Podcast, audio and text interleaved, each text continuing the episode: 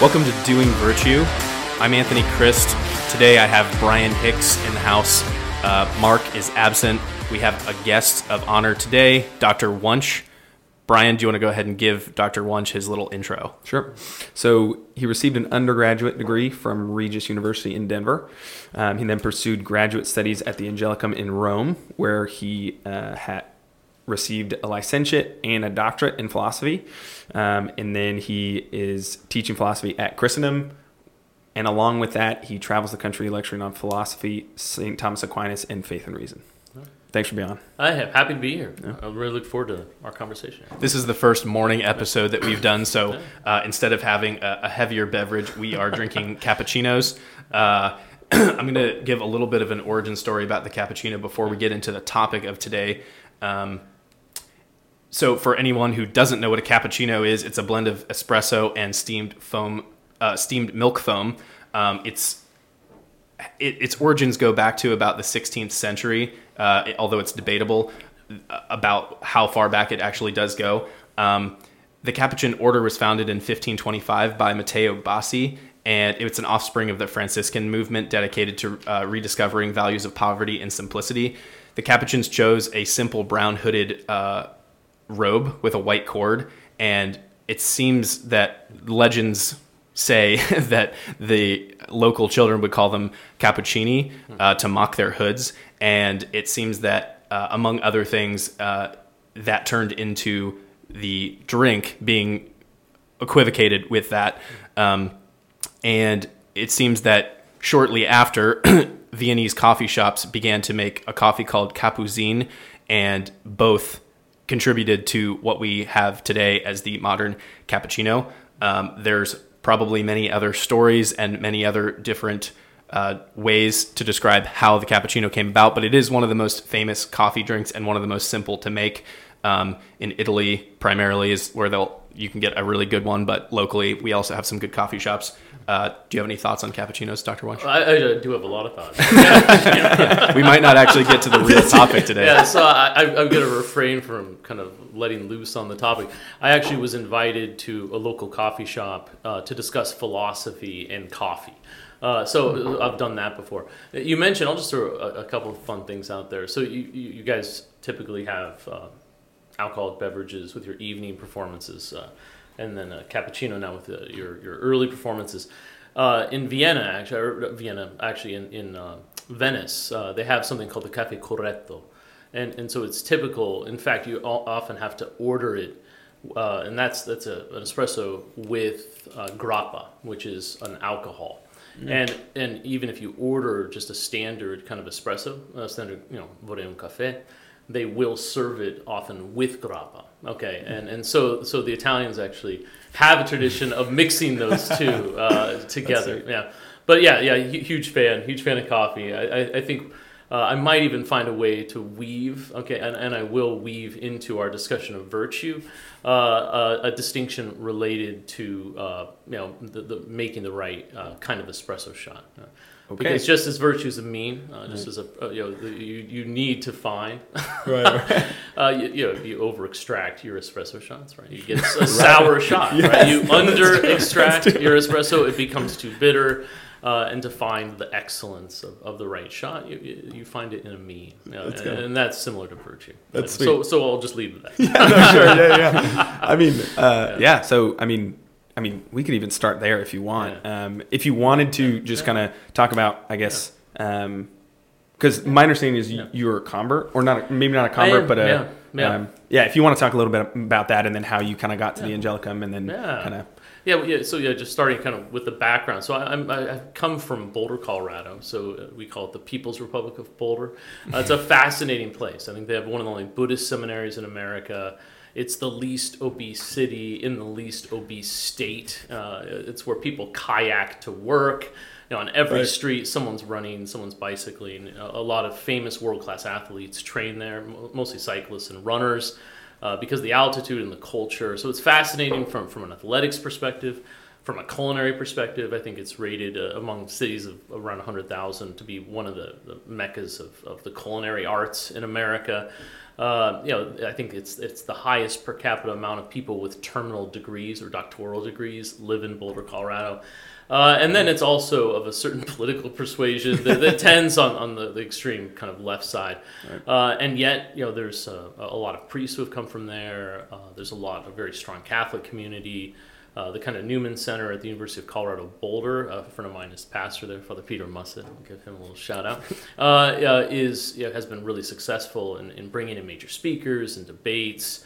Uh, they have a focus community, and you know, thousands of people go to mass and, and are involved in, in Catholic works there, and have gone on to become missionaries, gone on to to uh, become women and male religious or priests. Uh, so, so it's just a fascinating place. Right. That's where I'm from, uh, and uh, but I had to kind of hop the, the wall and get out actually to, to fully kind of become Catholic. so I, I, actually pursued uh, theater, uh, and I was doing theater um, at the University of Northern Colorado for a while. and, and it was during that, and after an encounter actually with a Catholic gal that I dated, you know, kind of challenged me in certain ways uh, and then being separated from her, uh, you know, kind of uh, an alone and lonely as a college freshman is, I kind of began asking those deep questions, mm. and and eventually, long story short, there's this kind of a lot of uh, kind of fascinating events that transpired. But I, I, came into the church my freshman year of college, uh, and after that. It was was motivated. You know, I, I, had a kind of a Franciscan, a kind of Saint Francis esque conversion. You know, I, I threw all my belongings on the steps of the church. And at that time, I had an ear pierced, and I took out the earring and and and had kind of a, a, kind of a radical kind of embraced kind of poverty and and and a life of asceticism. Sure. And, and that led me to pursue holiness, you know, and at the time, you know, kind of in a little bit of a naive way, and thought the only way to do that is to be to be a priest. Uh, and so I explored that, and I was a seminarian for a couple of years, and, and had a fantastic time, two and a half years. Finished my uh, degree at the seminary in Denver, uh, uh St. John Vianney Seminary.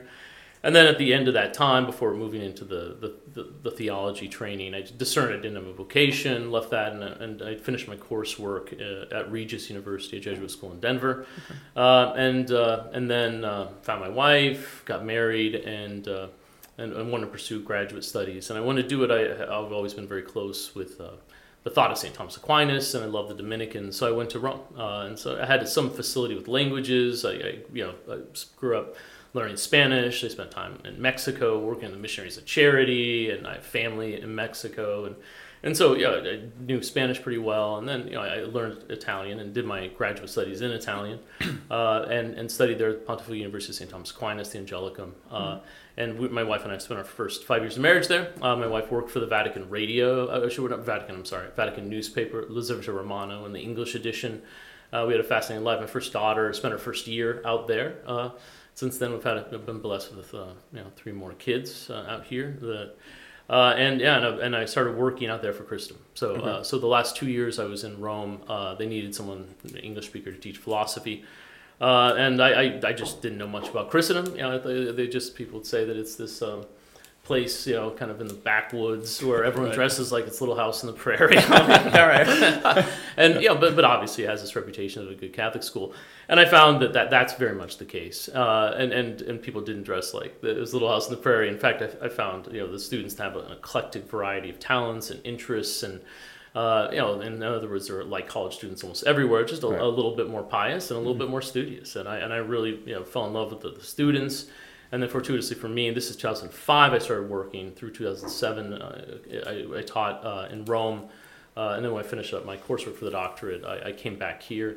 And have been here ever since. So I've been here now 16 years. Yeah. Wow, so, so on the main campus, taught everything. You know, in, the, in our core, and have some electives I've been teaching as well. Uh, you know, collecting a variety of things. So yeah, but, but been here ever since, and, and, very very happy. You know, teaching philosophy at Christendom College. That's awesome. Yeah. How many different courses have you yeah. taught at Christendom? Because yeah, I know that you do. Do you, do you teach intro to philosophy? Yeah, so I've taught the whole core. You know, so okay, the, each each of the classes has its own merit. So I taught the introduction to philosophy, all the histories of philosophy, history of medieval, history of modern. I kind of started there.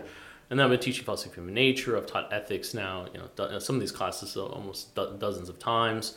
Uh, you know, and then metaphysics, I've taught that. Uh, and my electives that I, I teach, I try to keep kind of an eclectic variety, keep me dabbling in the speculative branches of philosophy and the practical branches of philosophy and and pushing to kind of relate even philosophical principles to other fields like the arts, uh, which is something I kind of grew up in. Um, and so I teach. I have an elective on the cardinal virtues, which is maybe relevant to what we're going to talk about today. Right. And then I have a highly speculative elective on philosophy of creation. Um, it was called on the eternity of the world. It looks at the singular question of what reason can know with the duration of the world from antiquity all the way through to modern cosmology, but with a special focus on the debates about the question in the medieval world where the great doctors of the church, Bonaventure and Thomas, disagreed and, and went to battle on, on this contentious question. Uh, fascinating stuff. So I have a class on that. And then I teach a philosophical themes in film class, which is you know popular and fun, and but but challenging and, and really enjoyable. Uh, and then to broaden the scope even of my own horizons, I also teach in uh, in our students' horizons as well. I teach a course on the ancient philosophies of China and India, which I've begun to refine and is popular. You know, our, our students have 125 credits in the Western intellectual tradition, but the liberal arts makes you broad-minded, right? Right. Uh, and, and so not to become fluent, but to be conversant, okay, in the major ideas that shaped like the other half of the world Right. is, is something I think that is valuable, uh, and I've really enjoyed.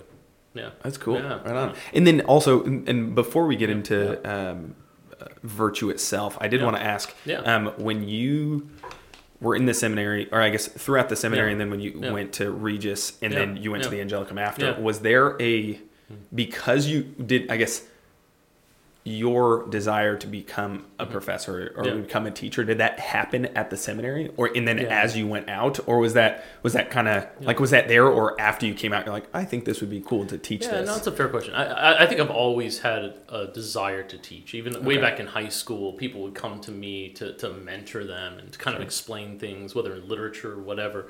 Uh, so I've always kind of had a, a passion for learning. Okay, Sure. and, and teachers are in some ways you're able to be a committed lifelong learner, which is you know something I, I just enjoy.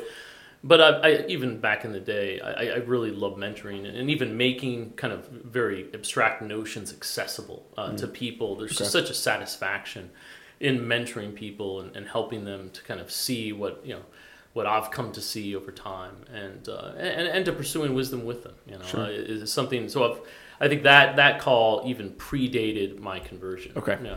Okay, sweet. Yeah. Okay, wow, sounds good. Yeah. Um, and then I guess yeah, we can just kind of Yeah. um, go straight into virtue. Um, so if you could just kind of define it in, uh, I guess, just define it how St. Thomas Sure. St. Thomas does, and then um, just kind of, um, I guess yeah, from there we'll be able to kind Yeah, of yeah. dig it a little further. Yeah, so uh, it's good to start with the definition. What are we Right. talking about? Right. Uh, and, and to be precise and clear about that.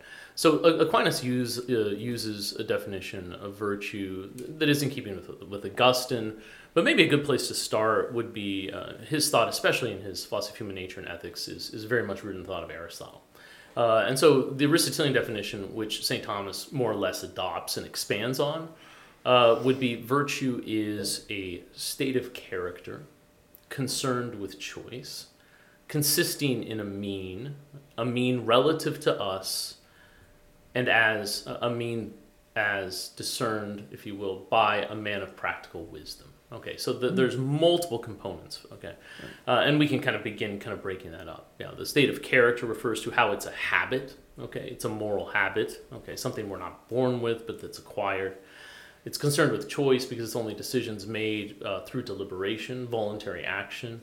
Uh, when we choose to deliberate of our actions and choose uh, uh, what to do, you know, what it, we discern we ought to do or ought not to do, that actually forms those dispositions. Uh, and we can talk about how it consists in a mean, and how that mean is, is to a certain extent relative to the individual, certainly relative to the circumstances, okay, of the decisions he makes or she makes. And then uh, practical wisdom, as a man of practical wisdom would discern, uh, refers to the way in which uh, uh, it's only a person of lived experience, okay, who has the virtue of prudence that is capable of discerning and, and making those choices effectively and of finding the mean in all of uh, his thoughts and deeds and passions. Okay. Okay.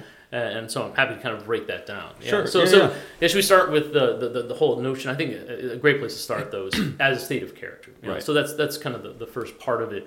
And so virtue is is a habit. Okay, and uh, but it's it's unlike other habits in that it's a moral habit. Okay, it's a habit that makes one good or bad, and so just yeah, spending a little bit of time talking about virtue as a habit. Habits are, are fascinating. You know, I mean, ev- everything we do, I think people underestimate how how everything we almost everything we do is done out of habit. Okay, so habits are are uh, I think people refer it to as actions, but but they're qualities. A habit is a firmly rooted quality of the soul. Now, you get a habit by performing repetitive action. And by report, performing repetitive action, you develop a firmly rooted disposition to act in the same way in the future. Okay, uh, and so we can speak of, of habits even associated with uh, different things we do. The habit of being able to play uh, the piano, to being able to play soccer. Okay, it's, it's obviously nothing it's something we're not born with, but through repetitive actions, we develop a firmly rooted disposition to be able to play the piano, to be able to play soccer, uh, and, and the like. And, and, and virtue, and as a habit, is is not so dissimilar. Okay, uh, so it's something we're not born with. Okay, something that we acquire, and we acquire through specific kinds of actions, the moral choices we make. Uh, and and they then define our character. They they make us into, uh, they give us, if you will, a kind of second nature. Uh, what we have of of ourself, you know, kind of our own nature and powers are kind of there innately, uh, but virtues are added on, okay, to our nature by the kinds of actions that we perform. Okay. Uh, and so, just a tiny bit more background on that. You know, uh, what kind of actions kind of form virtues? Virtues are good, or they're good moral habits. Vices are bad moral habits. And, and how do we discern kind of the difference? Uh, and how are they, they, they kind of related to man and is thriving? You know, briefly here, Aristotle would say that uh, a good man is one that fulfills his purpose. Okay, um, and so to know what a good thing is is uh, is to you have to discern what that thing is and what it's made for. Okay, so you know, a good knife is one that cuts well. Okay, because you, you know that because what distinguishes a knife from all the other utensils is it doesn't scoop or poke; it, it, it cuts. Okay, and therefore a good knife fulfills it. A good knife fulfills its purpose. Okay, so similarly with man. Okay, uh, we have to look at what separates him, what distinguishes him from all the other entities in the material order, and that's fundamentally his reason. Okay. And so a good man is one that reasons well. Okay. And virtue allows man to do that. Okay. By allowing, uh, by forming the right kind of habits in his intellect so that he pursues truth habitually, uh, by establishing in his will the right kind of habits that allow him to do good. Okay. Uh, and uh, it allows him to even establish certain habits in his passions so that he feels in accord with reason. Uh, now, uh, now, what does that look like? How do we know? Okay, what, what does it mean to, to kind of manifest reason in, in our thoughts and actions? And obviously, in, in, in- regarding truth and intellectual virtue, when you, you habitually conform your own ideas to the way reality is. Okay, uh, and, and especially if you, if you have wisdom, the highest realities, you know, kind of knowing God, knowing the most ultimate causes, you know, that, that, that forms the right kind of intellectual culture. But as far as the moral life is concerned, um, you, you find that that rational excellence he would argue and this kind of takes us into maybe the next aspect of virtue as a mean Right. uh, when uh, our actions kind of thrive and find that rational excellence when they're certainly directed by reason and, and, we see a kind of rational action when it uh, is it kind of thrives and is successful by by consisting in a mean. So so what does he uh, imply by that? He uses an analogy. This is Aristotle to talk about virtue as a mean. Uh, he would say you know the, the a thing a natural thing thrives when it doesn't go to excess or defect. Okay, so so a plant you know it doesn't have too much light, too much water. Uh, it, it's able to thrive, and, and also though when it doesn't have a defective amount, okay, of light and water, it needs the right amount in order to thrive. And so too with our actions. Okay, uh, if we speak of any specific action, like giving money, okay, you don't want to give too much money away, or actually that, that deprives you of the ability to be generous. Okay, uh, you also don't want to. Uh, you, know, you won't have any friends if you never give money, if you're never generous with your money. Uh, and so you want to find that right mean, you know, giving pleasure to others. You don't want to be overly, you know, kind of uh, give pleasure excessively, like what Aristotle calls the obsequious man. You know, and you know you don't want to also give pleasure defectively. Uh, the obsequious man never gives pain. You know, uh, whereas the contentious man is, is a pain to be around. And so the, the, the virtue is in that mean uh, and consists in that mean. Uh, you want to feel anger regarding passions. You know, to feel anger excessively is obviously highly problematic, but to, to not get angry is also a problem. You know, as, as someone who's is slavish and a bad friend, if they don't get angry when injustice occurs or, or when, when your friend is insulted and you don't get angry, and you need that anger even to motivate you to do what is just and, and heroic. Uh, and, and so that, that that is what we're talking about. Virtue allows you, and, and this is fascinating, okay, as a habit, to find that mean, okay, directed ultimately by prudence, which is, is able to discern what the mean is, and to do so easily and regularly and habitually, okay? Uh, and so it's fascinating. Uh, you know, we would say that, and, and it ultimately makes man free. Okay, and, and, and so freedom, I, I guess, and just there's all these definitions of freedom, but we could say freedom would be a capacity uh, to do something. You know, uh, certain things aren't free because they're coerced, they're, they're forced to do things, or they're, they're, they don't have that, that ability to do it on their own. Uh, but something is, is free when it has the capacity to do things. But I think we can recognize uh, that the freedom looks different. There's the ability to do something, an ability to do it well. Okay. Right. And uh, so we all have the ability to play the piano. You know, we can play. I can just start plucking. You know, we have the sure. ability to play soccer. I can just start kicking a ball around. Okay, uh, but it's only a person with the right habits. Okay, who has the freedom to play the piano well. Okay, right. to play like Chopin. I can't do that. Okay, uh, I don't have the freedom to play the, the, the Lionel Messi has. Okay, right. to play soccer well. Okay, and what's fascinating is not all men okay, we have a reason and a capacity to make the right choices and to, to make to be guided by reason in our intellectual life and our thoughts and words and deeds. But it's the only person who has the right habits formed over time, okay, right. of finding that mean uh, in all of his actions and passions that is truly free to thrive and be happy as a human being. Okay, yeah. and that's what's so exciting about the virtue ethics. Is it's liberating, right? It's right. good news. Okay, uh, and, and, and, you know it, it's consistent with the legal kind of legal train, uh, legal moral philosophy of like uh, the Judeo-Christian culture. Uh, but it adds something, you know, kind of the pagan culture, and that St. Thomas harmonized with kind of a law-based ethic. Um, and and ultimately, we see that law is even ordered to virtue. Uh, you know, law directs you what to do, uh, but so you do the right things to build the right habits, so that you can be free. Right. You know, and so yeah. that you can be free to be happy and thrive as a human being. Right. Okay. It yeah. seems that an easy objection to yeah. make yeah. about virtue is that in order to build virtue, you have to be working towards the good. Yeah, yeah. but how do you distinguish between uh, Augustine talks about in the Confessions between good and apparent good? Yeah. How do you do you have to measure that up against something like what? Yeah. how do you get into the mentality of I'm pursuing a good and I think I'm pursuing it correctly, sure. but what if I'm pursuing the wrong good? It seems good to me, but am I actually doing that for a virtuous reason? Yeah, that's a great question. And, and this gets into a couple things. The way in which the, the, the, kind of virtue ethics is, is both rooted in a kind of objectivity, okay, mm-hmm. and is consistent with a, a, morality that embraces what you might call trans-epochal, transcultural moral norms. Like it's just a ways of, of, of, of behaving that need to kind of be embraced by any people at any time in order to really be happy and to thrive but allows for uh, uh, kind of circumstances to affect okay uh, and to be taken into account uh, in our moral actions so, so i'll explain uh, so virtue even as a mean and, and, which is determined by prudence okay presupposes certain forms we might call kind of preparatory or propedeutic forms of knowledge. Okay, so for starters, you know, in terms of making moral decisions, you have to know what man is, what he's made for. Okay, and this can be informed by religion. You know, we know, you know, man's made to know, love, and serve God in this life, so be happy with him in the next. Okay, uh, and and so we know kind of also man's nature by by revelation.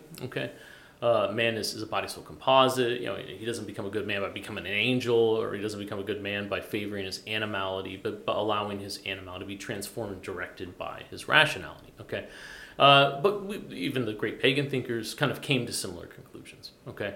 Uh, and so you need to know, you know, man's a body soul composite, you know, and he's made, you know, he doesn't find his thriving in a good that is pleasure, okay?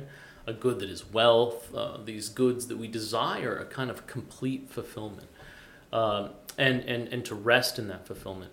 But we find so many things to be unsatisfying. Uh, you know, ultimately, wealth is, is it should be some an end, but we don't desire wealth just for itself. We desire it only to buy stuff or to get something. You know? But even those pleasures that we can get from buying things, th- there's a way in which they don't fully fulfill our rational nature, and they leave us wanting for more. And there's ways to argue ultimately that it's living a life of virtue that man is able to be actually satisfied and find that self-sufficient thriving uh, that he seeks. Okay, so so you have to know man's nature. You have to know his right end, and then I think that the next part, the next piece, is to know those moral norms. Okay. Uh, and to discern that there are certain kinds of actions that are consistent with becoming good and, and achieving that end, and there's certain kind of actions that just fundamentally frustrate it. Okay, mm-hmm. and so Aristotle would admit that there's some actions that don't have a mean. Okay, uh, you know, you know, lying, cheating, stealing, fornication, like the, the, those are there's never like an, a mean regarding those actions. Okay, right. uh, and so there's some actions, and so this is where the moral law comes in. You know, the divine law, the natural law, and they, uh, I would argue, are kind of like those. If you compare it to a sporting analogy, there's those are the rules of, of the playing field. Okay, those are the rules that everybody has to follow in order to be a good soccer player. You can't handle the ball outside of the box. Okay uh, you know, and, and even in, inside the box unless you're a goalie. I mean, like, you can't play the game well and violate those rules. Okay. Right. But all of that, and this is the kind of education you have even at a young age. Okay, that's just the start. Okay, of your of your moral experience, because you need something more. Okay, you need to even apply casuistry, uh, which is the next kind of knowledge, which helps form your conscience. Because mm. I think ultimately prudence, which directs all of our moral decisions, is, is likened to our situational conscience. And we talk about you, you need an informed conscience. And so what we're talking about here is what goes into forming that conscience. Right. So the background knowledge, you need to know what man is, what he's made for. You need to know those moral laws that help all men to thrive. The next thing, casuistry, you need to apply those moral norms to individual circumstances. You need to think about, you know, what would Jesus do? How did the beatitudes, the commandments, what does it look like when you live those out? And that's what Christ did. He came to show us, you know, kind of what to do, right? And, and so to kind of ponder, but even that isn't enough, right? Because what would Jesus do is not exactly what I should do because I'm not God. Right. you know what I mean? Sure. And, and, you see the lives of the saints. And what Peter did is not what Paul did. Okay. What Mary did is not what Martha did. Okay. And and so there are different ways, right, uh, to live out that call to holiness. And, and, and what you need to know them beyond that, okay, you need to take into consideration not just those universals, but particulars. You need to know yourself and you need to know the circumstances of your acting. And so when I said virtue is a mean, uh, th- th- he adds then virtue is a mean relative to us. And so it's like, well, what is right. this? Is this a kind of moral relativity? Like, what, what does that mean? Well, it simply means, and these are things that we're all familiar with. Even like a lot of your listeners are Catholics or whatever. You know, we grow up uh, uh, kind of aware of these distinctions, right? So, so temperance, okay, uh, you know, is a mean regarding pleasures associated with touch and taste. And we know that to overeat, okay, or, or to indulge excessively in those kinds of pleasures is to be self indulgent and vicious in that way. But you can also be puritanical and underindulge, okay? Uh, you know, and I know you guys enjoy your coffee, you guys enjoy your whiskey. and there's, there's a place for that, right? Uh, there's a place for that in the moral life and a time for that, but that time is probably not on Good Friday, okay? But might be on Easter Sunday. And so the mean of temperance changes, okay? Uh, the mean of temperance on Good Friday is not the mean of temperance on Easter Sunday. Okay, uh, to actually indulge in even some cappuccinos, some whiskeys, or whatever on Good Friday would be to be self-indulgent. But maybe just to have like like three light meals, okay, on Easter Sunday would be to be insensible, which is the, is the vice on the opposite side. Right. Okay, and and you need to feast because the situation calls for that, right? Mm. And and that's where uh, kind of the experience comes in. That's where prudence comes in. That's where knowing yourself comes in, and you know how to what is your service to the body of Christ.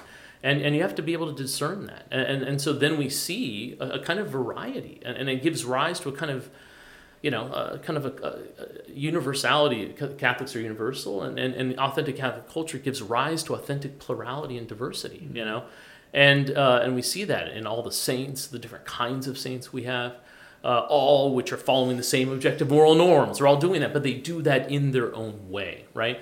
And and it takes that self knowledge. It, it, takes a, a kind of attentiveness to circumstance. You know, to give pleasure you're, you're obliged to give pleasure to people, right? Uh, that you encounter. They're, they're made in the image and likeness of God. But the way you give pleasure to a friend that you know is to embrace them, but but not to a stranger. You know, I mean, like that would be that would Not be normally. Oh, yeah, it would be normal. super awkward. You get thrown in, thrown in jail or slapped or something. You know, and then uh, you know, and, and then you know you can underdo it. You know, in, in different ways too, right? Right. And so you have to be uh, uh, not only attentive to those normal norms, but you have to know yourself and you have to know your environment and you have to discern you know, and, and, and tr- learn from experience. You know, it, it, the virtue of, of wittiness is how to joke well. Okay, and you can go to excess of buffoonery, and you can go to defect of being a bore. You know, who's uh, Aristotle says is useless for leisure, which is a huge part of life. You know.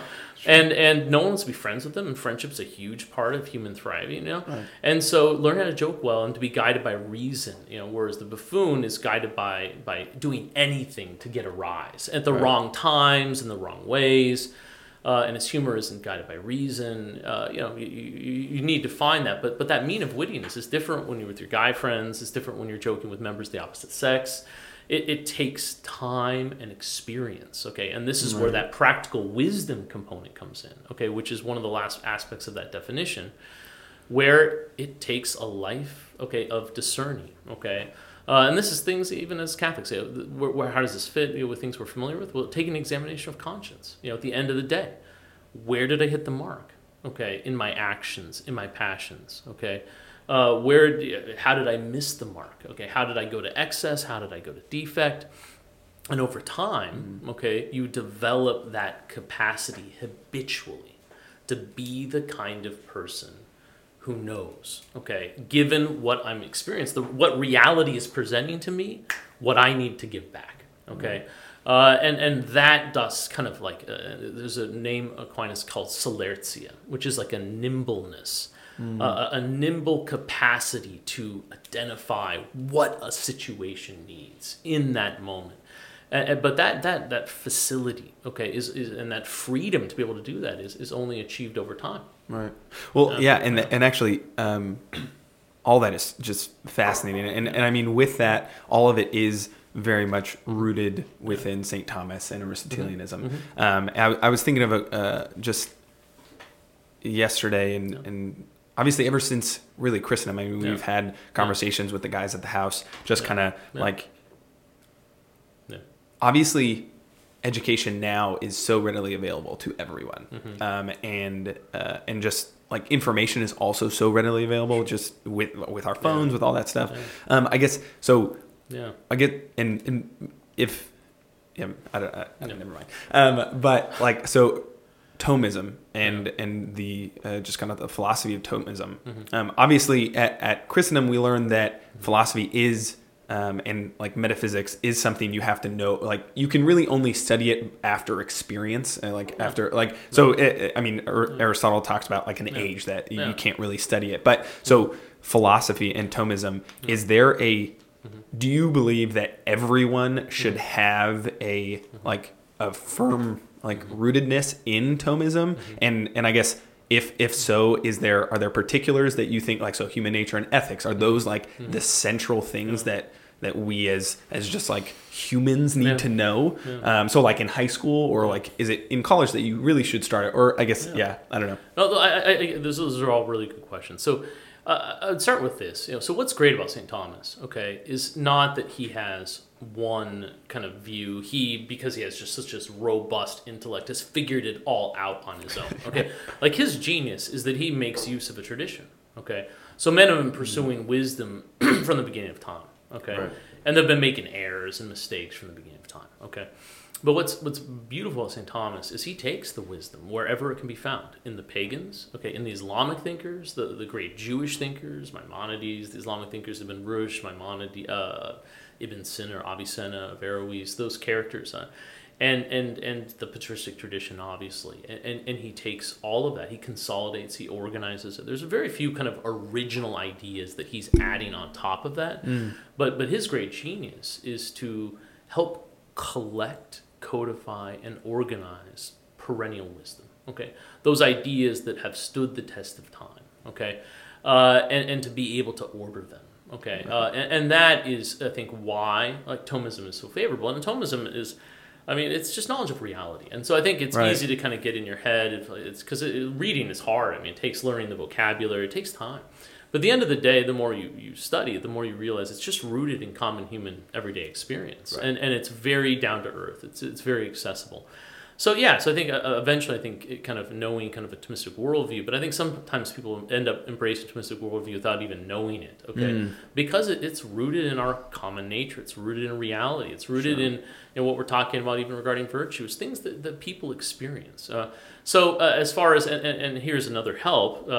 And this is where, but, but it's it's arduous. You know, to know is proofs of existence of God is difficult. Even at Christendom, there's debate even among our philosophy and theology department, like what the arguments are doing. You know, some people say it's hmm. not until the third way that you look at the, the first three of his five ways collectively that then God's ex- is is proved by the third way. Okay, hmm. and then other people re- reject that and they have different ideas about it, or what he's trying to accomplish because he's borrowing arguments from other people, okay, for all of the different five ways. But Aristotle, you know, who's arguing for prime mover, actually affirms in this, uh, that there's actually 40 to 48 prime movers. And so he's not proving the one God in the way St. Thomas is. So what was he doing? How was he using Aristotle's argument? He's using it, but in a way that's slightly different. I, I won't get into all the specifics sure, of that. yeah, yeah. But, but, but it's hard. And that's why St. Thomas says those who know God's existence are few, and they know them after a long time and with an admixture of air. And so to, to do all that, and, and, and we kind of need to know, right? Because if God is our end, we need to know our end at the beginning of our life. Right. And then we need to know the kind of actions that are conducive to that. And that's where St. Thomas starts. And this is in the first article, first question of the Summa, that we have a moral necessity hmm. for God to reveal himself. Okay? And so when you ask, like, what do people need to do? Well, in some ways, we've been given a huge help, right? And that is that God has revealed stuff to us. So Right. he's given us the answers. Okay, now we still need to, to because we our, our intellects are made to know. Uh, you know, you, you need to fly with both faith and reason. You know, there are two wings uh, of, of a bird upon which the, the, the, the kind of mind of, of man ascends to the contemplation of truth, as John Paul II said in Fides et Ratio. And so, you, all, all faith you know, without reason is fideism, it's a heresy. All reason without faith is rationalism. You need both, right? Uh, you know, but but that, that faith is huge, right? Because it gives us the capacity to, to to receive, you know, by way of the magisterium, you know, kind of, you know, some of some of those answers, okay, and then we have a lifetime to kind of work it out on our own, okay, and and that is is a huge help, you know, and, and I think little little by little, I think you can get that education, you know, I think it, it takes time.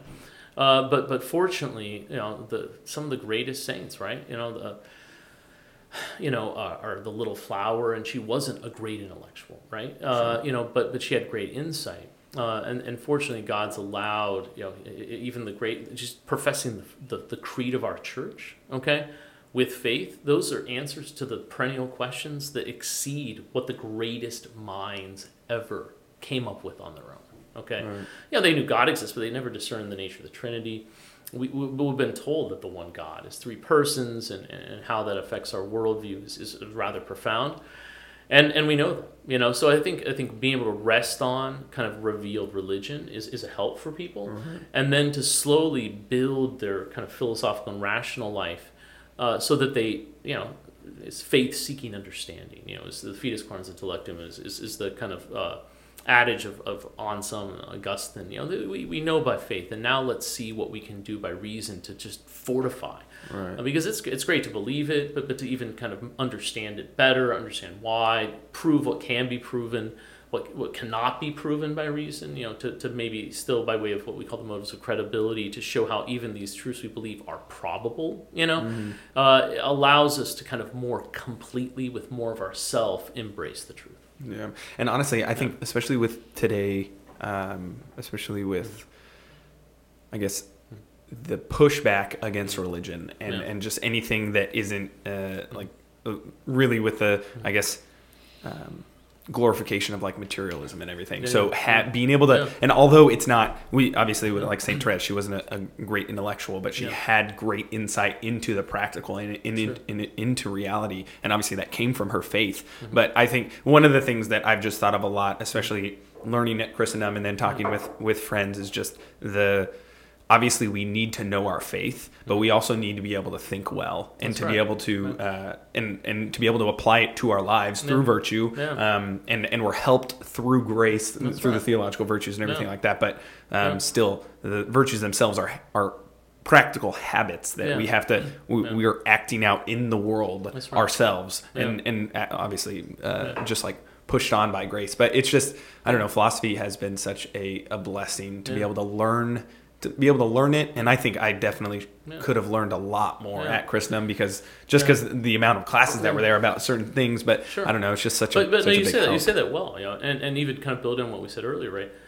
God didn't reveal everything, right? And He didn't reveal what you need to do today with your life. Right. Okay, so He gives us those foundational principles. You know, He gives us those fundamental moral norms. He says what we're made for. But then, you know, He He asks us to to you know pull up our, our own britches and participate. You know, in in uh, He wants you to discover it. You know, and, and He wants you to be involved. You know, He's given us powers to know. You know, and He Right. wants us to uh, actualize those powers, right? and and and that's where you know the, the knowledge you know, of you know, we receive by religion is all a helpful background but then there, there's more to discover and there's more to discover is, is, is and it's up to you to do it you know it's up to you to be attentive to your experience attentive to particulars and what is demanded you know attentive to who you are and how it your role in the body of christ and to figure that out. And and that you know it takes time it takes a lifetime to really discern.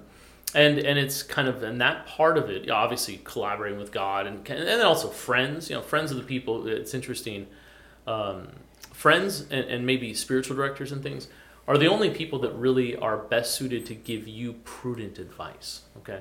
Uh, even myself as a philosophy professor I, I- can't because it t- takes into so many particulars. I don't know what the exact mean is for you until i know you really well you know? Right.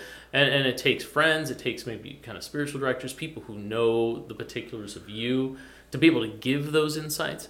And and those are all discovered and that's for us to figure out and, and to Right. live an attentive life. Um, and that and that allows you and I'll, I'll just finish with uh, one thing I didn't mention that sporting analogy. You know those those those rules okay are, are for everybody. But then to play a soccer game well you have to know particulars Right. okay you have to you have to discern like Barcelona did you know in, in its heyday you know 10 years ago right you know, we have Lionel Messi, Iniesta, Xavi, these genius players, and, and they're all like shorter than I am, you know, like five foot six. Sure, you know, sure, sure, so what are they going to do to thrive? You know, they can hit balls into the box and try to head it into the goal. Not when the defenders are a foot taller. you know, like, they're going to play these cute little passing triangles and play with it on the ground and be successful. But that's not the only way to be successful. You know, the Germans you know, actually use their superior height and strength and tactical or- organization. They've won what four or five World Cups, right? And so you play a different way. The, the conditions, you know, like you have to. Is, is it raining out? You know, is it snowing out? You're playing football. You're going to change your game plan, right? Right. And so it, you do need to know those rules, but that's not it. You need to know yourself. Uh, you need to know who your teammates are. Yeah, you need to know who your opponent is, and all of those things uh, kind of are not foreknown. Okay, Right. and that's what the, the, the virtue of prudence is so so brilliant because it gives you that habitual capacity to adapt yourself. Uh, because when I say even, you know, there's uh, uh, there's the, that subjective dimension of, of knowing the, the subjective circumstances of our actions, but there often is and almost there's always kind of a right way. Okay. And, and so even though the right way for you is not always identical, uh, as John the Baptist was, uh, you know, was in the desert, and Christ was called a glutton and a drunkard because he would eat and drink with sinners, and John the Baptist didn't have. And he was felt like his contribution to the common good was to, to not indulge in those things at all, right? And so there's that that uh, variability uh, that has to be kind of appreciated, and, and prudence allows you to kind of find that and discover that. Uh, and and that isn't you know it's it's something that, that isn't revealed by religion. It's something that we discover, but Right. which is consistent with all those things that have been revealed. It kind of gives us that background. But then, you know, we need to th- that's stuff that, that that's up to us as as men and women to figure out. And it takes a lifetime, you know, Right. and, and it takes and that and that that can be encouraging. You know? So advice to people would be like, give yourself uh, uh, some. Be patient with yourself. You know, hitting the mark is a virtue. Finding the mean in a given situation, Aristotle says, is hard in the extreme. You know, we and so we even have to kind of. It takes a, a lifetime, just like honing your precision with archery. It takes a while, and if you keep pulling or your golf shot, you keep slicing, uh, and then you start hooking when you overcorrect, and it takes time to kind of hone your vision. But if you miss the mark by a little bit, you know, Aristotle would even say that there's probably no, nothing disordered there. You know, I mean, it's not even in the venial sin category, and certainly not the mortal sin category. You know, Mm. and it takes time to kind of hone that. But but it's up to you, and and, and obviously grace and the sacraments and living that life can help fortify you because also Right. counsel is a gift of the Holy Spirit that perfects prudence. You know, Right. and and having God kind of giving that can can be helpful. But he also grace builds on nature, and so the more you're doing on your own, even the more God can help by giving you kind of that divine counsel uh, to, to guide your decision making. Yeah. So you've mentioned prudence Yeah. and temperance, Yeah. but there's also two Yeah. others, that justice and fortitude, that are part of what we call the four cardinal virtues. sure. How? What are the cardinal virtues, and then why are they called the cardinal virtues, and how how do they differ from the theological virtues or just natural virtue in, in general? Yeah, it's a good, it's a good question. So, uh, from the beginning of time, uh, it's just fascinating. Even pr- prior to, to Socrates, you know, even when Socrates and Plato, they start talking about the virtue, and, and there's this fourfold understanding. Okay, that the, the general ways of human thriving would be to be prudent, to be just, to be courageous, to be you know have fortitude, and, and to be temperate. Okay, and and all the other virtues can kind of fit under those categories. Okay, so they're in some ways the most general because and, and why how, how is that the case? Well prudence perfects your, your practical intellect okay? It gives you knowledge uh, it's called the mother of the other virtues uh, because in order the other virtues have to do with doing good or feeling in the right way or acting in the right way. And the only way to do or feel and act the right way is to know how to feel or act. And so prudence is, is, is like that light that points out okay what that mean is okay? And and so it, it guides those it's causally prior you have to know what is good before you do it okay basically. Uh, doing good is, is fundamentally what justice is about. So it's a virtue that perfects our will. And so you have to know what is good and really you know the virtues are, are kind of consolidated. Is in, in knowing what is good and doing what is good. Okay so why do we even need courage and temperance? Okay if, if you need prudence to, to know what is good justice does what is good. Well what's fascinating is, is our passions have to be taken into account. Okay? And our passions can help or hinder our ability to do what is good. So for instance like you, know, you might want to you know what's prudent is to listen to your commanding officer on the battlefield you know? But he's commanding you and you might want to do that. But if you have a habitual tendency to give in to fear okay? And, and if you're not able to manage your fear then fear can distort your, your ability to see what is good uh, and do what is good, certainly. Okay, and, and it can lead you to do what you ultimately don't want to do, uh, you know, and to flee when you should stand and fight if that's what you're commanded to do. Okay, and therefore we need to okay infuse into our, our irascible concupiscible appetites, but into our passions. Okay, a kind of order so that our passions can actually facilitate and encourage us to do what is good okay as opposed to frustrate us and so so if you had to kind of consolidate that then uh, prudence is about knowing what is good justice is about doing it okay uh, and and both cur- uh, courage fortitude and temperance are about preserving the good against threats that might arise to our goodwill that arise from our passions. Okay. And, and, and sometimes also, they, they, they- but it's not just threats. Okay, they can also kind of give us energy to do what is good. You know, I mean, it's hard to do any uh, if you want to like face a difficult evil. You know, uh, like our Lord cast out the money changers. You kind of need a little spiritedness. You need a little anger. Okay, to make you do what is right. Okay. Uh, and without that anger, you, you wouldn't have the, the, the power and the energy to do difficult things and, and, and to and, and to confront things that need to be confronted you know uh, and and then you know uh, uh, obviously as, as a rational animal too you know our passions have, have uh, a role to play in, in our happiness and thriving. You know it's, it's fascinating. Aquinas would say that it's good to do good but it's even better to do good with passion. Okay? Uh, because more of man is engaged. Okay? Uh, you want to will what is good, and that's why he, he even makes comparison to the Psalms, and, and he says, um, uh, he quotes David uh, when he said, "My heart and my flesh rejoice in the living God." Okay, he says heart is actually refer- refers to the rational appetite, the will, and flesh refers to the passions. Okay, and more of man uh, rejoices in God when not only does he love God with his will, but also his passions are ordered. And, and for what it's worth, that's the very diff- uh, we're talking about virtue. It's the very distinction between the virtuous man and the continent man. okay, are their passions. Okay, both of them know what is good, and both of them do what is good. Okay, uh, but the continent man doesn't enjoy it. Okay, it hasn't become so habitual. Okay, and his passions are opposed to his reason. Okay, uh, whereas uh, when it becomes more habitual and the passions become aligned, okay, uh, the virtuous man knows what is good, does it, and, and his and he and he, and he, he his passions uh, he enjoys to do what is good because his passions are aligned by reason. Anyway, and, and so yeah, it seems yeah, that yeah. free will then is necessary for cultivating virtue. Yeah, yeah, fr- free will is, is obviously essential uh, because of, of, of the element of it's concerned with choice. Okay, and so so it's only actions that you choose that are habit forming in terms of your character. You know, like if someone acts on you, it doesn't form bad habits. You know, someone you know kind of abuses you or whatever.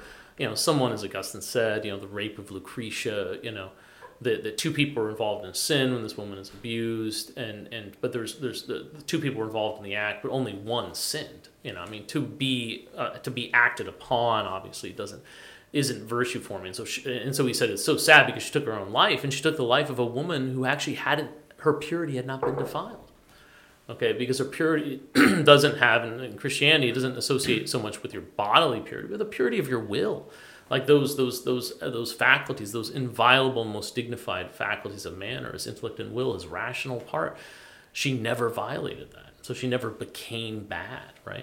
And and so yeah it, it is only in those decisions that we make uh, freely okay that form in us a habitual capacity to either uh, kind of make good decisions or ultimately bad decisions if, if we form ourselves in certain vices uh, of course, the good news is once those habits are formed, they become strong, but they can be overcome and changed by changing our behaviors, you know, and, and, and getting rid of those habitual dispositions to do things that are disordered and, and, and act in ways that are more conducive to our thriving. And I think, excuse me, Yeah. and I think as Catholics, the way that we see the end and the way that we pursue the good Yeah. is through that lens of God. Mm-hmm. And so, someone who doesn't believe in God, even if they came to, like Aristotle did, mm-hmm. Mm-hmm. a quasi belief in what virtue is and a Yeah. kind of maybe almost a half understanding of of its purpose and beauty. Um, It seems that for Catholics, more specifically, because of God's grace, we are able, as you Yeah. mentioned earlier, Yeah. because grace builds on nature, Yeah. these different moral habits that we can build of choosing prudently Yeah. and of living Yeah. courageously become elevated Yeah. through God's grace. So, right. it so then in that case, there are different types of virtues, and Sure. the the cardinal virtues Yeah. are just moral Yeah, virtues. yeah, well put. what Yeah, are the and you did supernatural? So there are yeah. supernatural Yeah. virtues. Sure. Are those given by God? Is Yeah. that something that Yeah, we, yeah. you know, as soon as we convert to Catholicism, we receive? What does that look like? Yeah, that's a good question. So, so again, I, and I think I, yeah, I didn't fully answer the question. So the cardinal virtues are those virtues you kind of can acquire. Okay, uh, that, that you can acquire because we're uh, rational entities that can make good choices, form the right kinds of habits. Uh, but then there's there's other virtues, okay, that uh, we cannot accumulate on our own, okay, and so these would be the theological virtues, you know, the virtues that we need grace in order to have. Uh, and so the traditional theological virtues, you know, the, the, the three primary ones would be faith, hope, and love. Now we can we can there's a natural kind of faith, okay. Uh, you know, the, the faith is is see, um, kind of knowing without or let's see, of of making affirmations about reality without sight, okay. Uh, and and we can do that uh, by taking and trusting the word of another, okay. And so there's natural ways. A lot of things that, that we kind of affirm about life aren't necessarily things we've seen, okay? But things we've learned about because other people have seen it and we've taken them at our word, you know? And so there's kind of a natural faith. But but the supernatural virtue is is where we we we we listen, okay? And we take the word of God who cannot be deceived nor deceive and come to uh, know what we cannot see, okay, what we have not experienced, and and that's where I mean, i- i- those virtue that virtue actually is is uh, not necessary in the beatific vision, you know, because then we actually see, okay, uh, what we take on faith. Okay. Uh, but yeah, that, that, that, that virtue obviously is, is gratuitous, is rooted in nature. You know, it's not a blind faith, but, but, but, but it does take us beyond and give us insight into things that we can't know of ourselves. Okay. And then hope, you know, is, is that ability to have that. It's kind of the virtue of the pilgrim of man on his way back to God. It allows us to persevere in, in, in trying to be united to God and achieve our end, but it's an end that we can't do of ourselves. You know, to, to go to heaven, you need God's grace. And so you, you, you need that supernatural hope. And, and there, you know, the enemies of it would be presumption, you know, that, that you're gonna, you're just gonna make it on your own, uh, you know, even with God's grace and, uh, you know, kind of assuming that there's mercy without justice too, or something. You know, that you have to persevere uh, in in the life uh, to the end, as it says in Matthew's gospel, in order to attain that that life. And and then despair is the other case. It's just that that goal is so arduous, so hard that I'll never attain it. But but again, with God's grace, it, it, it can be attained. Okay, and so that that hope allows us to preserve as pilgrims. You know, kind of per- pursuing our end. Uh, and it keeps us young, you know. It keeps us young because uh, uh, we see that in faith and, and, there's more of our life to come out after this life mm-hmm. than there is in this life and so actually it allows us uh, like you usually natural hope it's just the young who have natural hope and then older you lose hope because there's not a lot more for you to do but in the supernatural life you see that there's more of our life to come. And mm-hmm. that's why you see even like older people who are imbued with hope are, are almost youthful okay? Because their their life is just starting in you know in, in terms of their their their the full life in, in Christ. And then love is that friendship love of God you know? And and that actually orders the entire uh, kind of moral life. Because at the end of the day um, that friendship love of God is what fulfills man okay and therefore even we want to have prudence okay and the natural virtues all of them because it will further okay our capacity to develop our friendship love of God, and which entails obviously also serving our common man and doing all these things. And so mm. it actually becomes the, the, virtue that orders all of the virtues. Okay. Uh, and, and and has a kind of priority uh, those the theological virtues above the cardinal virtues, but but they serve it, you know. And there's there's a beautiful way in which they all kind of work together, and and a very complex. You can almost never we kind of parcel them out, you know, on our own. But but for the Christian, like where does sacramental grace and the gift of the Holy Spirit that is counsel kind of stop and prudence begin? How does it help each other? It, it's it's it's hard to describe. You know, we can kind of break it up on our own intellectually in abstraction. Sorry, but in the here and now, they're all integrated. You know, and, and they're really integrated in a, in a beautiful and mysterious way in the in, in the Christian life. So at the end of time, in the beatific vision, yeah. is love or charity the only virtue that will actually exist? Yeah, that's a good question. I, I, I guess there's, uh, I think, you know, they, they do say faith and hope, you know, because hope is the pilgrim way, like the, to enjoy the blessed life. And so it's gone, okay, because there, you, there's no, you've, you've, attained what you've hoped for, you know. Right, right, right. And so love is there, but not exclusive. There's other things. There's so joy, there's joy, which is, you know, the enjoyment, okay, of, of having attained that, that end. And you might also speak of intellectual virtue as, as still being present, you know, mm. the and and so you know and see God and you have the virtue of wisdom as an intellectual virtue and you kind of see him. But but there, you know, and, and, and then you can always it depends on, you know, sometimes you associate uh, virtue also with habitual knowledge you have and God can always uh, I guess yeah, we don't become omniscient in heaven, okay? Right uh, we become like God. We don't become God. You guys have said you guys talked about deification and some mm-hmm. other podcasts here. Right. Uh, you know, and that, that's important distinction. So we can always kind of reveal to you something else and give to you more habitual knowledge, okay, and increase your intellectual virtue over the perpetuity of our unending life with God. You know, I mean, I, I I'm kind of hoping God will show me a bunch of things. I'd like to go back and see the Civil War. I'd like to go back and see incidents from childhood, people I was. I'm not on social media. What ended up happening with some people in, in my own life, and but but I, I want to see and, and be aware of a host of things that I'm not aware of now. And so that's a kind of intellectual virtue I think that would increase and could increase in heaven. Uh, but but yeah, uh, but the, the but the yeah yeah, the uh, yes. So so some are some are still necessary. Okay, some are but more necessary for a pilgrim trip to God, and some still are are there as we reach our end, and and, and are still present. I've heard prudence described as um, I think it's the the horse pulling the chariot. So it's it's Yeah. the driving Yeah. kind of principle Yeah. towards knowledge, towards the good. Yeah. And you mentioned that uh, in order to be prudent, um, obviously you have to have a Yeah. well-formed conscience. Yeah. Um, and one of the factors in in forming your conscience is not only deliberation, but also having prudent guidance. Yeah, yeah. Which you mentioned that it has to be someone who knows the particulars because prudence is in the particulars. Um, so for that person to know you, maybe there doesn't have to be a true friendship, Mm-hmm. but it would almost seem that in order to build prudence Mm-hmm. and thus all of the other following virtues, that friendship is Yeah. in many ways I'm glad you brought it up, actually a, a prerequisite to building prudence. Yeah, it's it's a huge part of it. You know, so so I'll speak to that. The only thing I'd say as far as the chariot analogy, I, I think I'd actually liken in the chariot analogy prudence more to the charioteer uh, or the, the person driving it, you know, because they're the visionary, right?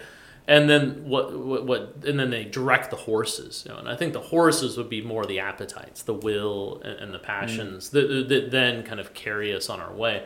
Uh, that that's just the, the kind of way I, I, I would use that that analogy. Uh, but but here I I think you bring up a really really neat point uh, there, Anthony. That uh, one way how, how does like friendship increase it increases our prudence, right? Uh, in in radical ways. Like so, you guys are both married now, you know, and and and I don't know, man. I- I, knew what I was like as a single guy and like what kind of insights I had, but but I'll say being married has radically expanded my knowledge because that's what's beautiful when you're in a friendship. Their lived experience becomes your own. Mm. Okay, the two become one, and even their lived experience becomes shared lived experience. And so all of a sudden, I don't only have the trough of my, the wealth of my experience to draw upon, but I have hers as well. Okay, which is probably better. which Yeah. is often better, often and almost always, uh, almost always better. And and and that that's a huge help, right? That's a helpmate. That's kind of like, and, and so there's that help that, that is right there. And, and so yeah, so I think I think it you know there, there's a sense in which comes first, the chicken or the egg. I mean, you have to have some kind of knowledge in order to make good decisions. Uh, and, and even to kind of discern what kind of people would make good friends, you know, uh, because you know, but then but then friendship becomes invaluable, right? Because it expands your prudential wisdom, and what's more, Aristotle says friendship is like virtue. Okay, in that virtue makes doing good more easier, more pleasurable, and doing good with another does the exact same thing, right? Like if you want to work out in the morning, you know, and get up early, like if you have a band of brothers, someone who work out work out with, you know, someone to push you on your workout. Uh, you look at guys fighting, you know, in, in, in the army, in the military, you know, like the guys who are kind of maybe might be even inclined to cowardice on their own because they have a band of brothers, you know, for the sake of their brother, they'll, they'll like no greater love hath a man than lay down a life for his friend, and they'll do stuff like that because of friendship. Okay, and so having those friends uh, are are like virtue because it allows it makes doing good easier, more regular, more pleasurable. Uh, and, and, and, and what's more, it kind of expands that, that prudential wisdom that you have uh, as their experiential wisdom becomes your own, and you have a wider trough of experience to draw upon. Right. Yeah, and that's super interesting just because I think uh, in the last episode we Mm-hmm. uh, briefly were talking about the faith and how it kind of spurns us on and like Yeah. pushes us outward. Yeah. Um, so because because with Yeah. there can be a tendency, I think in myself especially, uh, just kind of praying and having that change myself, but not actually do anything out there, Yeah, yeah, or yeah, like, yeah. and so that that is friendship is such a.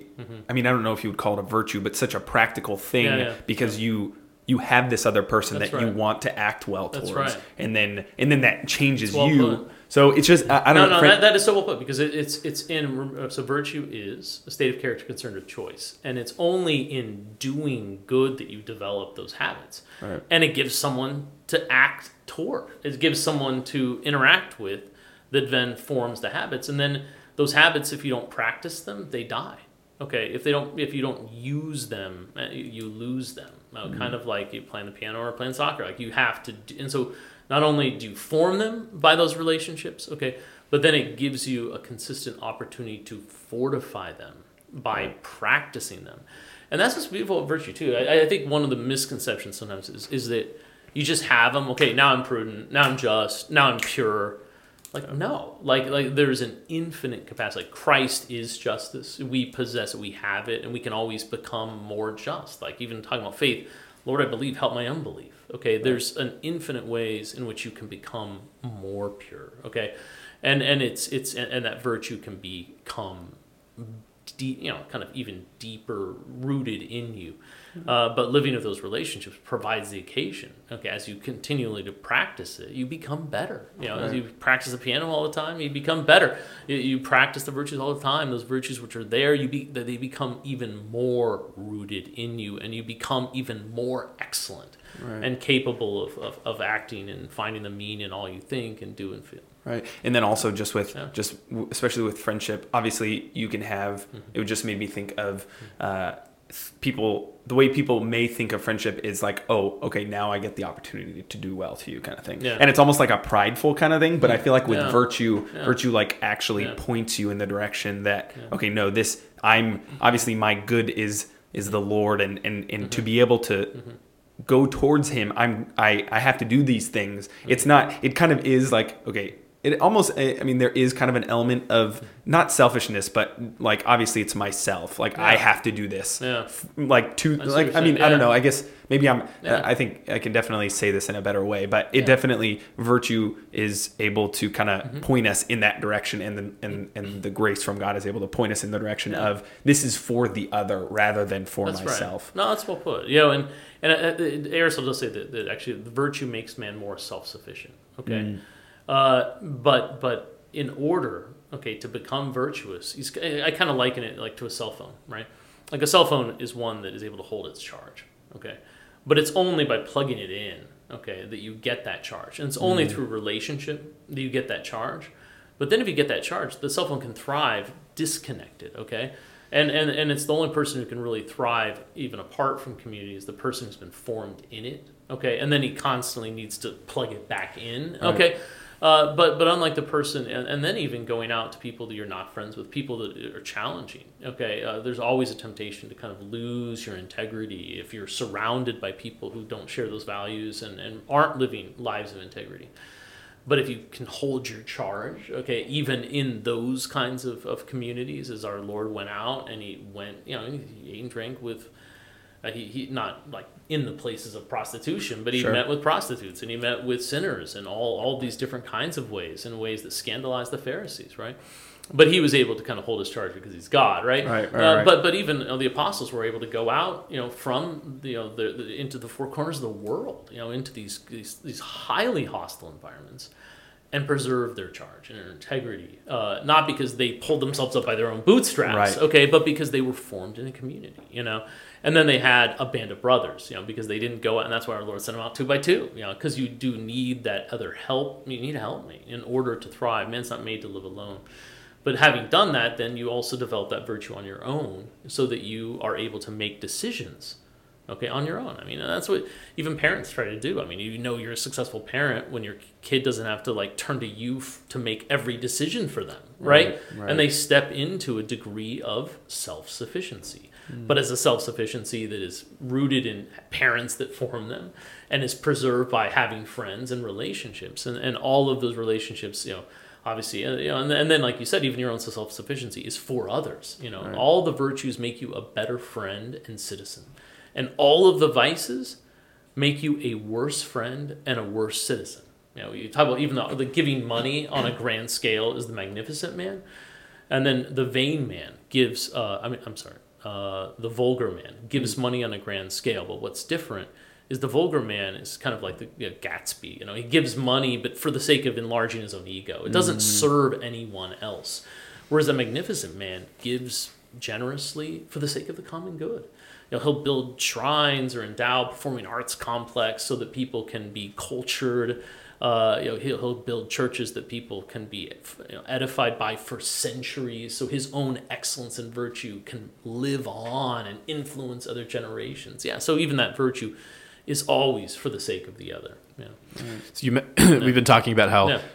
Friendship and how having a helpmate, whether that's a friend or your spouse, Yeah. uh, enables you to to grow in virtue. I heard this homily by the newly ordained Father Andrew Clark, Oh, yeah, sure. and he talked about how in the Old Testament there's a word, I think it's Azor, Hmm. and it's used um, 16 different times, 21 different times. Twice it was it's used to refer to Eve as the helpmate to Adam. I think three times it's used, or let me see, three times in um, yeah, three times in describing someone helping someone else up physically. They fall down. I think yeah, it's described when Christ falls uh, with the cross. Oh, wow, yeah. Simon helping him up. The rest of the times, which I think is 16, if that Mm. math adds up, uh, it's mentioned as uh, Israel's, as God is their help in war. Oh, and so primarily it's described, Azor is described as a word to help in war, which is fascinating that it also uh, ties into helpmate. It- So as the wife is being someone that you should trust to help you in war. And I think that interestingly ties into uh, something that uh, a video I was watching the other day that Jordan Peterson was talking about how your spouse should be someone who can fight well. Because if you're you're going to fight. So if you're fighting poorly, then things are going to devolve and things are going to get much harder. Whereas if you can both fight well, you can both present your opinion and you can both work towards the truth, you're able to problem solve much more efficiently. And it's someone that you respect because they don't just give up at the first moment of confrontation. And it's someone that you can trust to go fight on your behalf. If your reputation's being damaged or th- something like that, you want someone. And I think uh, that's, to me, that's really an interesting analogy to how how God is the helpmate, but also how you are called to be towards your friends or towards your spouse is actually a, a helper in times of war. Yeah, I, I think that's fascinating. And, and what some thoughts on that? It's interesting. Wh- wh- What is the mother in Scripture with like the seven sons and and and Oh, in she Maccabees? in Maccabees? You know, and Yeah. she allows and almost encourages them all, right? Yeah, to become you know, to kind of lay down yeah, their lives. I right. mean, we see that going on there. Uh, but but I guess what, what does it have to do with war or whatever? But obviously we fight. There's a lot of uh, a lot of people can be good when there's no challenges, right? And so so fortitude, even we haven't spoken about that a lot, allows us to be faithful to the good, okay, uh, amidst really trying difficulties, okay, and, and, and, and in evils, and it makes us have to even endure some evils that we can't even conquer, but but the, it might discourage our will, and we have to kind of you know, preserve our good will and not kind of shrink from doing good even when we're like physically uh, overcome okay? Uh, and, and so it's it's in trial that our justice is tested okay? Our and, and justice is the virtue primarily that makes us good and so why does the reference the battle well it's it's it's it's in those trying moments that your goodwill is put to the test you know hmm. and so someone who's faithful in battle is a sign of someone whose goodness is such that it's good even in the most arduous circumstances. You know, and that's why even like friendship, Aristotle mentions, you, you haven't even fully tested your friendship until you've eaten salt together. You know, you've suffered together. You know, your your friend, you know, uh, isn't you know has is down on his luck. You know, you that's when you know you have a real friend who doesn't just abandon you because they're not just your friend because they're trying to mooch off of you. they're not just your friend because of whatever. You know, and so it, it is in trial often uh, the, the refiner's fire, that the purity of, of someone is revealed. And so, someone, a helpmate, a husband, a spouse who will go to battle means it's someone who's going to be faithful to living a good life, even in the midst of trial. And that's the, the kind of person you want to be, because that's, that's the best kind of person there is. Is someone whose goodness is, is someone's good in season, out of season, when it's easy, when it's difficult. You know? Yeah, and it's so fitting that the church is, is called militant now. Yeah, Uh, yeah, we yeah, are, that's- and, that's- and then spiritual warfare. yeah, yeah, like, yeah, it's real. Like that's that's the stage of life we're in. I mean, Right. and and and it, it is a valley of tears in some really important, like, significant ways. Now there are some consolations that God gives us along the way, which is good. One of my f- uh, this I don't I don't have like a lot of aphorisms that I've come up with on my own, but this one I came up with my, on my own. God gives us enough um, crosses to keep us growing. And enough blessings to keep us going, and, and I feel like that, that the Lord often works that way, right? Like so, so those crosses help sharpen us, right? And and then this militant life, like we, we actually, it's a pure, it's a, has a purifying way of, of kind of helping us to not to let go of anything that is not uh, that might separate us from God. And, and and to detach to things not because they're bad but but so we have the freedom to attach to what's what's highest and then we attach to things only as God determines you know? Right. uh, but then he does you know, allow us also to, to he, he helps us you know and, and he, he throws us a bone and he gives us consolations right? The, the, so we're not discouraged and and I think the key to life is is uh, benefiting from the unique at any stage of your life, the unique trials that are peculiar to that stage, and enjoying the blessings that are right. peculiar to that stage. And you're a single guy, enjoy the freedom of living with guys and, and playing, having your own foosball table, and having the freedom to actually sometimes pray more and to do things that you don't have when you're working a job and you have all your kids and whatever. You have more time for the sacraments, more time for prayer, more time for uh, a lot of things that, that, you don't have time for when you're married with kids and have all those responsibilities, you know. Right. And, and and and but those are the crosses that sharpen you as a married man. Okay, mm-hmm. and the cross would be you lose your freedom, but but also you know the the the, the consolation is yeah, yeah yeah but you don't have to like win over you don't you don't care what you look like in front of the opposite sex you know like you, you have your spouse you know where you're gonna sleep tomorrow and the next night and the next day and and the difficulty in the cross of like being a single person is not knowing you know right. what my life holds and that's a huge cross you know I, I have a hard time relating to it i put myself back there and so you know like you, being able to be profit from each the crosses we have in each stage being able to you know benefit from the blessings that are peculiar to that stage is, a huge part of life you know? yeah. yeah. yeah and i also think it's it's one thing that i have um, been able to reflect on ever since i started dating my now wife yeah. Um, just that the prospect of marriage and now also being in marriage and then having so many like I mean throughout Christendom having domestic church and just kind of like the class and, mm-hmm. and then just learning about kind of the um, I mean just how how many opportunities you're able to uh, get to grow in virtue yeah. in marriage um, and it's just it's it's it's an amazing thing because it's like just thinking about yeah. how many saints we have that are spouses mm-hmm. um, it doesn't i mean especially ones that are known mm-hmm. it's not it's not many yeah. but but i i can yeah. I, I don't know i would put almost I would put so much money on yeah, on yeah. the fact that there are so many I, I would too. unknown married couples and they don't that have, are just they, they don't so have a virtuous. ton of people to lobby their cause. Before, right. You know, you know, yeah, and, yeah. And, and, but but that are, you know, we do have one today, right? So uh, uh, Saint uh, the, the the feast of the day would be uh, hmm. Saint uh, uh, Jane Frances de Chantal. Oh, sure. Yeah, so yeah, she yeah. was married, and, and then she lived a life as a religious too. Oh, wow, Anyway, okay. but, but she was yeah. Anyway, so became she, a saint she, she after had, her husband died. Yeah, yeah, yeah, yeah, yeah. but but they had a happy marriage. There's like some great stories, you know. Like she had, uh, you know, she would dress modestly, whatever, sure. when her husband was away, because like because the one I want to please isn't around, you know. And sure, like, sure. Uh, they had this great rapport, you know, before he died, and and um, anyway, but but yeah, I, I, I am gonna put money on that with you. We can go in, you know, on, on, that bet because yeah, I'm t- talking to a friend of mine. I'm friends with uh, Archbishop Charles Chaput, and, and he celebrated oh, my nuptial mass and baptized my daughter, and is, is a friend, and yeah. and he formed us for for marriage, and and uh, and and and I think he shared that a lot. You know, that that even you know some of the things even his priests would get away with you know married couples would never get away with you know like having right. your own day off you know sure. like when do you get a day off i mean no granted i think priests do need a day sure, uh, to, sure, to sure, sure. of refresh and restore but you yeah. still stay a priest on that day mm-hmm. you know and and and a mother like like like, what calls us out of ourselves is sacrificing and, and like when can you take a day off from being a mom to your newborn i mean like right. you, you are always called to step out of yourself in marriage constantly and that's actually why actually for priests you know all the reforming bishops they make them live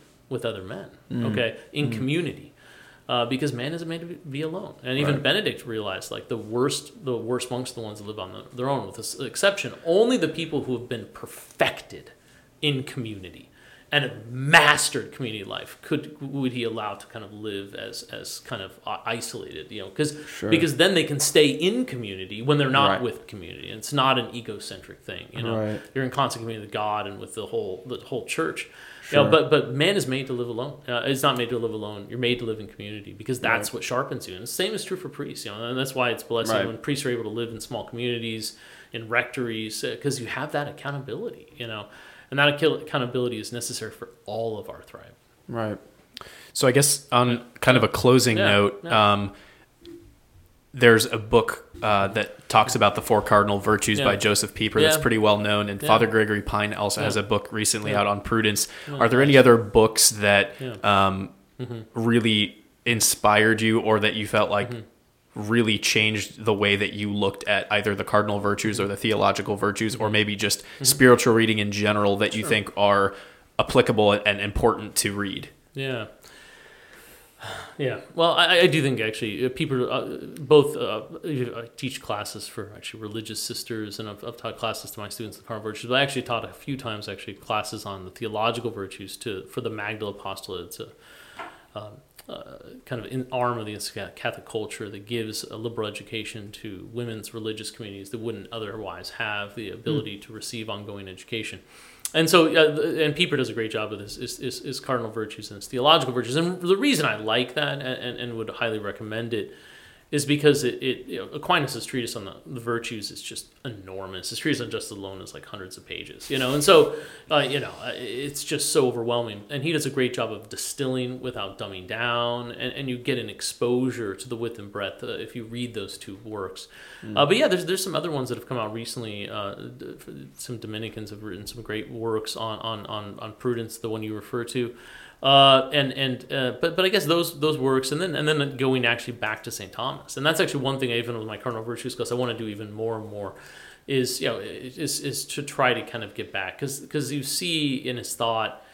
It, it gives you order. Man is made to order, and there's such a clear order, and, and to be able to see where everything fits, uh, and to be to be able to spend time with that. So I, I think actually spending time with Pieper is just giving the framework, but then as a means to kind of actually get back to St. Thomas, you know, and get back to some of those those original sources, uh, you know, and uh, other works kind of that inspire. Actually, I read a lot of the Lives of the Saints, you know, and actually the Lives of the Saints I think is is um something that it just shows you the variety of what holiness looks like. And so it gives you for that casuistry, it gives you all of these different particulars of people, and you see how living a life of holiness, you see what it looks like.